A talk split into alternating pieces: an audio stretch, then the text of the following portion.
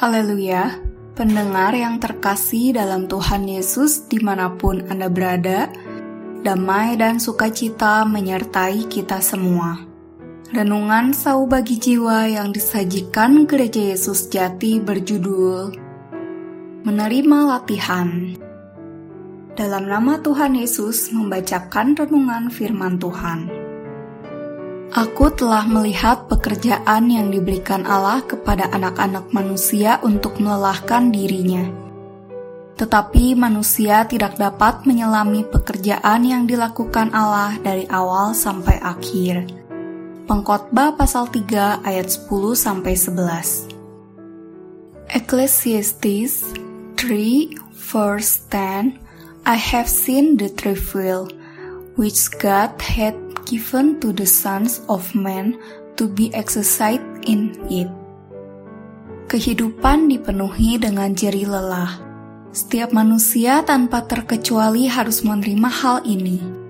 Ternyata Tuhan membuat manusia berjerih lelah adalah agar manusia dilatih di dalamnya.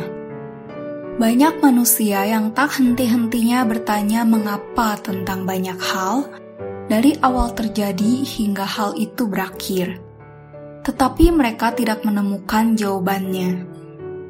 Karena manusia tidak dapat menyelami pekerjaan yang dilakukan Allah dari awal sampai akhir. Bukankah Tuhan menunjukkan mujizatnya yang besar dengan menyelamatkan tiga orang Ibrani dari api yang menyala, sampai bahkan rambut di kepala pun tidak terbakar?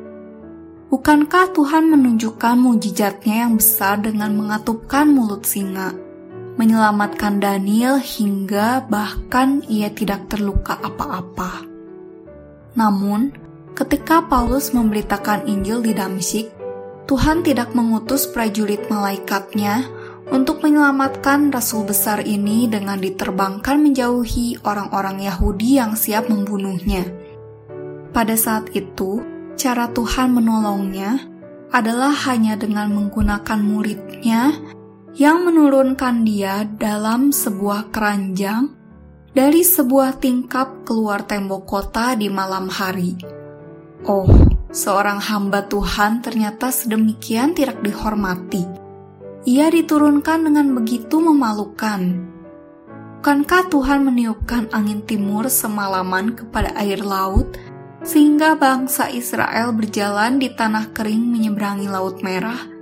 Bukankah Tuhan membuat aliran sungai terputus ketika kaki para imam pengangkut tabut menginjakkan kakinya ke dalam Sungai Yordan, sehingga bangsa Israel dapat mendirikan batu dan menyeberangi Sungai Yordan?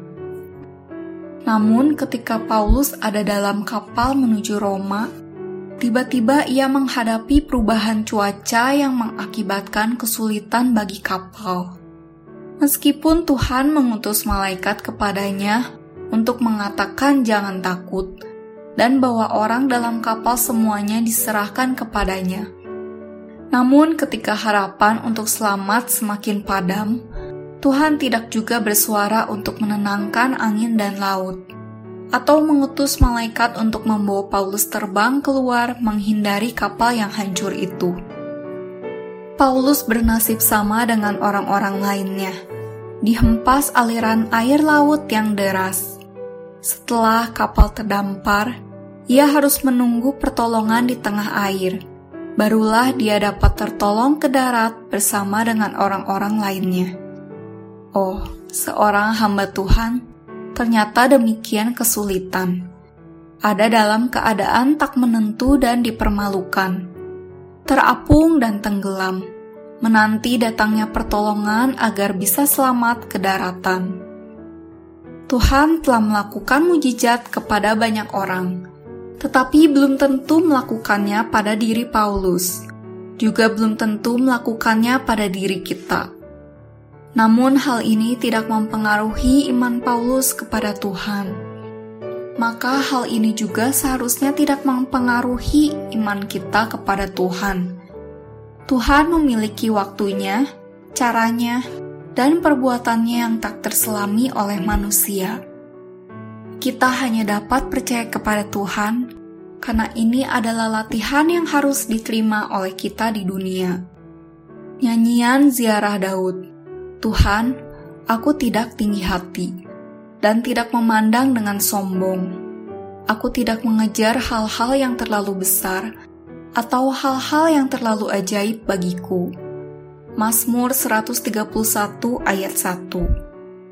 Sebab rancanganku bukanlah rancanganmu, dan jalanmu bukanlah jalanku. Demikianlah firman Tuhan. Seperti tingginya langit dari bumi, demikianlah tingginya jalanku dari jalanmu, dan rancanganku dari rancanganmu. Yesaya pasal lima puluh lima ayat delapan sampai sembilan.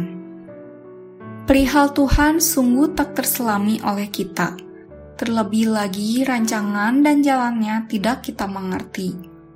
Maka kita harus merendahkan hati, mendekat kepada Tuhan, dan biarkan Tuhan membimbing dan memimpin kita. Tuhan Yesus menyertai kita semua. Amin.